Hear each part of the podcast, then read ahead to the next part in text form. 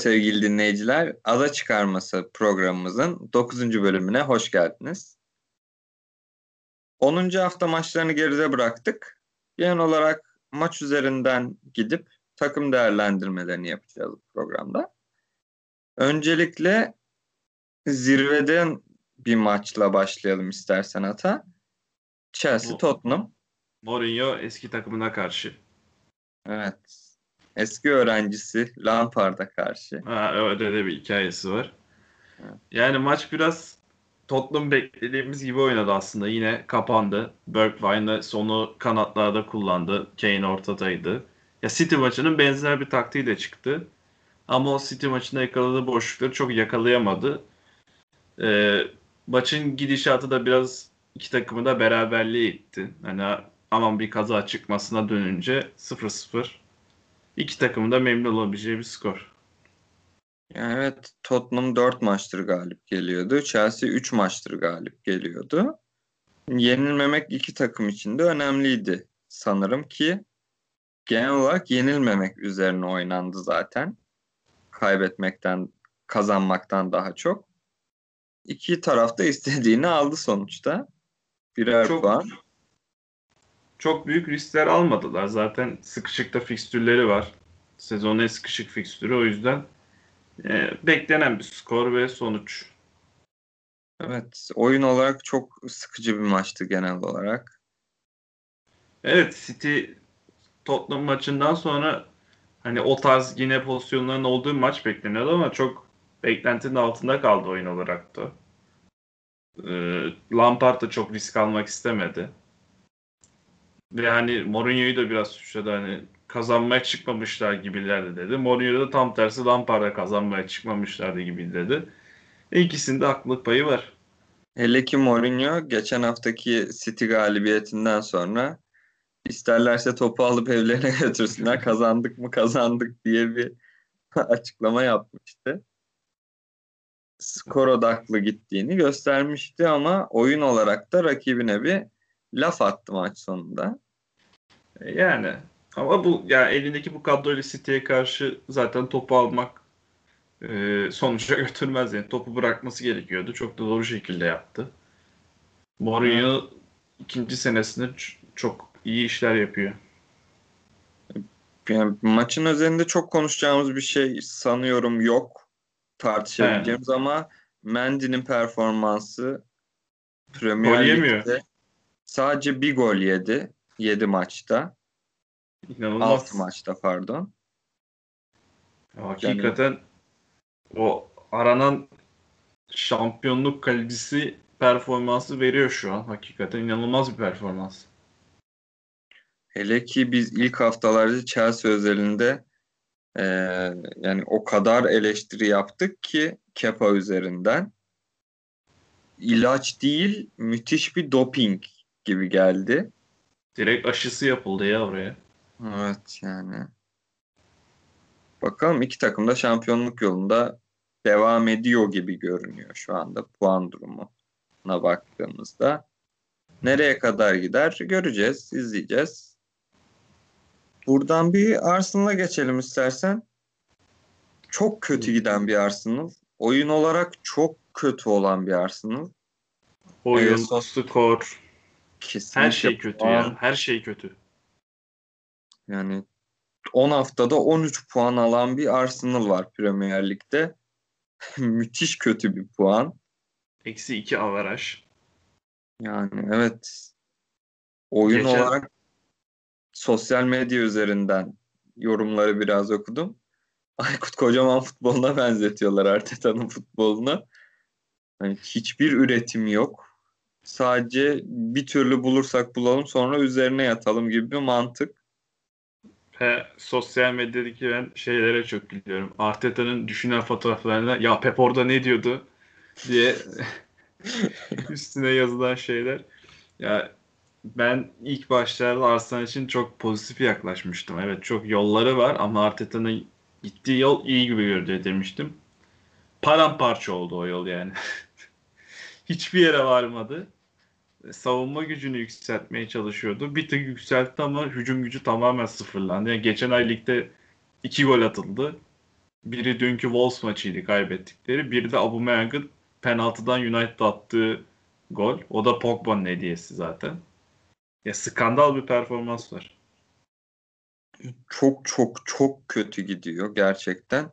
Hele ki sezon başında dedik ki Willian geldik hücum aksiyonlarında elini zenginleştirecektir Arteta'nın dedik. Ama hücum anlamında hiçbir şey izleyemiyoruz. Zaten defansif anlamda da çok bir şey izleyemiyoruz. Evet yani o defansif güç de kayboldu. Yani ilk başta Elneni çok formda görünüyordu. Elneni de artık şu anda oynamıyor. Yani Net istediklerini bir, hiç hiçbir oyuncusundan istediği gibi faydalanamıyor gibi. Yani net bir yaratıcı oyuncu eksikliği var. Aubameyang'ın artık solda olmadığını anlayıp ileri atmaya başladı. Ama olmuyor yani. Nereye kadar gidecek böyle bilemiyorum. Tottenham maçı var. E, Tottenham maçında da artık derbide de mağlubiyet gelirse Arteta için de yolun sonu geliyor gibi. Gelebilir de yani bu kadroya baktığımız zaman isimler olarak aslında şu anki yerini hiçbir türlü hak etmeyen bir Arsenal var bence. Tamam şampiyonluğa oynayacak bir kadrosu yok belki ama şu anda puan durumunda 14.lüler. 14'lük 14. olacak bir Arsenal kadrosu da yok yani. Ama mesela bir yandan baktığımızda Almanya konuşurken seninle Schalke'nin de çok çok kötü bir kadrosu olmadığını düşünüyoruz, söylüyoruz aslında. Bir ama müdahale olmuyor. lazım diyoruz ama müdahaleler gelmiyor. E Arsenal'da da bu kadroya müdahaleyle bir şeyler çıkabilir ama şu an değil. Ya Arsenal kadrosu yetersiz mi? Kesinlikle yetersiz. Ama 14. olacak kadar yetersiz değil. Yani haftaya Brighton kazansa Arsenal kaybetse 16.sın. Ya bu kadar da değil yani. Hele ki kanat oyuncularına her sene bayağı bir para döktükten sonra ve onlardan yeterli. Ya Pepe yani hakikaten evet. korkunç. Hele o Leeds maçındaki kafası zaten Arsenal kariyerini bitirdi muhtemelen orada. Arsenal taraftarı için sezonun özeti olabilir yani. Pepe'nin attığı kafa. Evet. Arsenal bayağı kötü diyoruz. Buradan Liverpool'u konuşalım diyeceğim ama 9. bölümdeyiz ve 8 bölümdür Liverpool'un sakatlıkları üzerinden konuşuyoruz. Yani artık bu aşamada denilebilecek tek şey yani bir şekilde yıkılmamayı başarıyorlar. Ama sakatlıklarda gelmeye devam ediyor, durmuyor. Biri iyileşince öbürü gidiyor işte. En son James Milner gitti. Alisson gitti. Thiago'nun 2020 yılında dönmeyeceği belli oldu. Trent dönmeye yakın. Chamberlain ile Şakir'i zaten gören bulup takıma getirecek. Geldikleri günden beri kimse onlar oynarken göremedi düzenli. Yani Jota hamlesi gerçekten çok akıllıcaymış ya da çok büyük bir şans transferiymiş. O ortaya çıktı. Şu anda ayakta durabiliyorsa hücum anlamında Firmino çok kötü günler geçiriyor. Genel olarak sezon başından beri. Jota Eda, ve Salah sayesinde ayakta durabiliyor biraz. Eda fikstürün en can alıcı kısmına geliyoruz. Bakalım zor yani. Buradan da çıkarlarsa zaten artık denecek bir şey kalmıyor geriye. Evet. Orta saha tutmuyor. Forvet olmuyor. Stoper defans sorunu zaten baştan aşağı bir sıkıntı. Çok zor Liverpool'un işi ama yine de iyi dayanıyorlar. 90 artı 3'te bir penaltı golüyle berabere kaldılar Brighton deplasmanında. Evet. Ama genel olarak da iyi bir oyunda koyamadılar zaten ortaya. Yani biraz da şanssızlardı. İki golleri iptal oldu. Ya offside'ler doğru. Penaltılar doğru. Ya çok ya o, bu, olur yani böyle bir gün. İki golün iptal olur. iki de penaltı görürsün kalende. Ya biraz olacağı varmış maçıydı. Şampiyonlar Ligi'nde iyi gidiyorlar en azından. Orada da bir Atalanta darbesi geldi ama çok bir sorun çıkaracağını düşünmüyorum. Gruptan, Gruptan çıkarlar. Sonrasına Kesin. bakılacak. United tarafına geçelim istersen. Ee, United tarafı korkunç bir ilk yarıyı Cavani ile muazzam bir ikinci yarıya dönüştürdü. Ki hani Southampton United fikstürde ilginç şekilde United'ın 3-2'lik galibiyetleriyle bitiyor. Onu gördüysen eğer. Ee, Greenwood çok kötüydü ilk yarıda. ilk 11 başladı. De Gea'yı ikinci yarıya çıkarmadı Solskjaer. Dean Anderson'ı aldı. Cavani ile birlikte ve sonucu almayı başardı. Yani 3-2, Cavani 2 gol 1 asist. Zaten dünya kıtasında bir adam. Yani burada çıkıp da onu anlatmaya gerek yok. Ya United'ın ihtiyacı olan bir galibiyet. Evet yani ben sezon başındaki programlarda tamam United bir türlü e, forvet olarak Martial'den e, Rashford'dan katkı alıyor ama Greenwood'dan katkı alıyor zaman zaman dedim ama ben hep bir United özelinde dünya klasında diyebileceğimiz kendini kanıtlamış bir forvet görmek istediğimi söylemiştim. Hücumcu en azından. Ee, Cavani bu tanıma uyuyor mu? Kesinlikle uyuyor. Ve onların yapamadığını yapmış olması belki şans ama sonuçta bir fa- e, farklı bir tat kattı United'a. Kesinlikle ihtiyacı vardı United'ın bir net bir 9 numaraya. O açığı da çok iyi kapatıyor. Çok doğru bir transfer. Evet gerçekten. United ama o kadar dengesiz gidiyor ki ligde kimi kaz hangi maçı kazanıp hangi maçı kaybedeceği hiç belli olmuyor. Ya orası öyle yani. Solskjaer'in performansı hala sağlantıda. Şu an bir maç eksiğiyle 9. sıradalar. Ya o maçı kazandıklarını varsayarsak yine kendilerini ilk dörtte buluyorlar ama yani United'ın da çok ne yapacağı belli olmuyor. Gözü kapalı şu maçı kazanır diyemiyorsun United'a.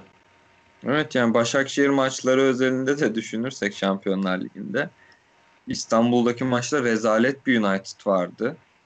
O kadar manasız bir şekilde hücum eden United vardı ki yediği golde U11 takımının yediği gole benzeten yorumcular olmuştu. Ya öyle Ama- bir gol yani. İlk gol çok kötü bir gol.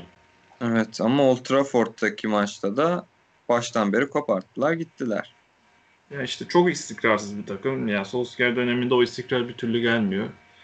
Ya bu istikrarsızlıkla şampiyon olamazsınız. Hele Premier Lig'de asla. Evet yani ki Solskjaer'in ilk geldiği sezona baktığımızda da müthiş bir sezon sonu grafiği yakalamıştı.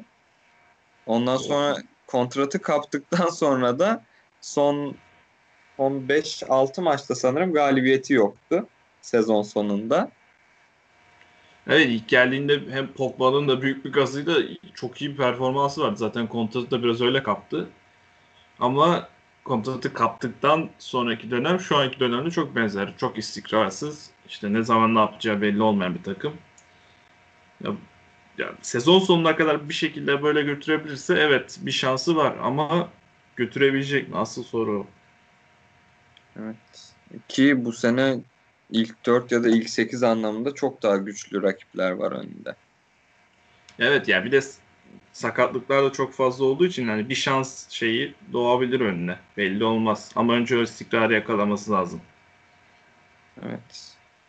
Buradan performansını özlediğimiz yani bu maçları oynamasını özlediğimiz City'ye geçelim. Burnley karşısında 5-0'lık bir galibiyet. City'den gerçekten bayağıdır göremediğimiz bir galibiyet oldu. Ya artık vakti gelmişti yani. Ya Burnley'e de patlamaları lazımdı. Mahrez çok iyi maç çıkardı. Ee, City'nin ihtiyacı olan bir galibiyetti. Son haftalarda özellikle. Evet yani Agüero'suz çok kötü günler geçiriyor diyoruz. Bu kadar bütçeli kurulmuş bir takım gerçekten yani Agüero'nun sakatlığıyla bu kadar yıpranmalı mı diyorum ben kendi açımdan. Ya, Sonuçta 32 yaşında bir forvet. ya artık Agüero'nun bu takımdaki vadesi doldu. David Silva gibi vedalaşma vakti geliyor artık. David Silva önde de çok birini bulamadılar. Tam olmuyor yani. Foden'ı da çok kesti Pep. Neden bilmiyorum. Herhalde antrenmanları çok gözüne giremiyor. Ama e, Agüero yerine net bir 9 numara lazım. Yani Jesus'un orada olmayacağı çok belli. Yani evet iyi bir seviyede ama net bir özelliği yok. E, o yüzden problem. Oraya net bir 9 lazım. İşte burada Jesus'un sıkıntısı da Agüero gibi beklentileri çok yukarı taşımış birinin yerine gelmesi olabilir. Çok genç yaşta o görevin yüklenmesi olabilir ki Agüero şu an 10. senesini oynuyor Premier Lig'de City'de ve her sene ortalama 25-30 gol arasında katkı sağlıyor. Jesus'tan bunu beklemek ne kadar doğru tartışılır. Ya tabii o doğru değil ama ya Jesus'un da her şeyi yapabiliyor ama tek bir şeyi çok iyi yapamıyor yani. Spesifik bir özelliğini öne çıkaramıyoruz. Ya böyle bir adamı da hani tak diye 9 numara Agüero'nun yerine de koyamıyorsun. Yani geçen sene sonradan oyuna girip çok fazla katkı vermişti. Geçtiğimiz 2-3 senede. Şu an bakıyorum ilk senesini saymazsak 17 gol, 21 gol, 23 gol atmış. Yani sezon içerisinde. Yani gollere baktığımızda yeterli sayıda görünüyor ama puan kazandıran ya da skorun takım lehine gelmesini sağlayan goller olarak o kadar fazla bir katkısını hala göremiyoruz. Yani kesinlikle öyle. Yani bir 9 numara şey. Jesus bu seviyelerin topçusu. Onda sıkıntı yok ama bu seviyelerin birinci topçusu değil. En azından City adına. Evet. Yani. Burada kısa da bir Burnley'e değineceğim. Galiba Shandice bu sene kurtaramayacak takımı. Yani sonuçlar hiç iyileşmiyor. 5 puan aldılar 9 haftada. Onlardan daha az puan alan tek takım da Sheffield. Yani hızlı toparlanmalar lazım. Peki mesela 10. hafta itibariyle düşme takımları olarak adayın kimler? Ya ben en başından beri Fulham ve West Brom'u söylüyordum zaten. Hala oradalar bence. Sheffield beni çok şaşırttı. Ee, ya gidici gibi Sheffield'da çünkü hiçbir şey vaat edemiyorlar. Eksikleri çok. Ya Burnley belki Burnley ya da Fulham'dan biri kurtaracak diye düşünüyorum. West Brom'la Sheffield'a elveda diyeceğiz bence. Ya zaten şu an kadroya baktığım yani tabloya baktığımızda son 4 ya son 4 3, 3 puan fark var. Ee, onların bir üstündeki takımla. Ama oyun olarak çok çok geride. Hani Brighton da kötü ama Brighton direnmeye çalışıyor. En azından ya Liverpool'a Bright... direniyor. Tottenham'a bayağı iyi direndi. Ya Brighton'ın ne yapmak istediğini anlayabiliyorsun mesela. Pozitif bir oyun oynuyorlar. Ben Brighton'ın oyununu beğeniyorum. Skora gidemiyorlar ama iyi bir oyunları var. Ama West Brom'da, Sheffield'da bunları çok göremedim. Ve hani 10. haftaya gelmişken bunları görememek zaten kadro kaliteleri de düşük takımlar. E, tehlike çanları çalıyor. Hangi hangisi kurtarır diyorsun peki? Ee, ben Shandaysa güveneceğim. Tekrar bence Burn, Burnley bir şekilde kurtarır. Nasıl olur bilmiyorum ama kurtarır. Ben de bu dörtlüden Sheffield ve West Brom kesinlikle gidici görüyorum. Ama ben de Fulham'ın kurtaracağını düşünüyorum. En azından yani İsim olarak yine de geçen sene 25 gol atmış bir Mitrovic var e, Championship'te. Yani o gazla yükselen bir takım bu sene kalmak adına çok çok şey vereceğini düşünüyorum.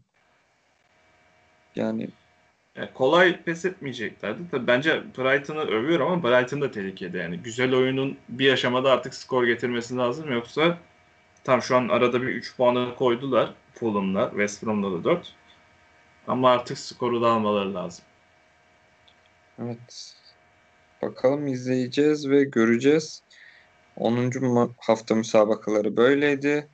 11. hafta Tottenham Arsenal maçıyla izlemenizi tavsiye ediyoruz. Haftaya yine bu maçları konuşmak üzere. Görüşmek üzere. İyi günler, sağlıklı günler diliyoruz. İyi günler.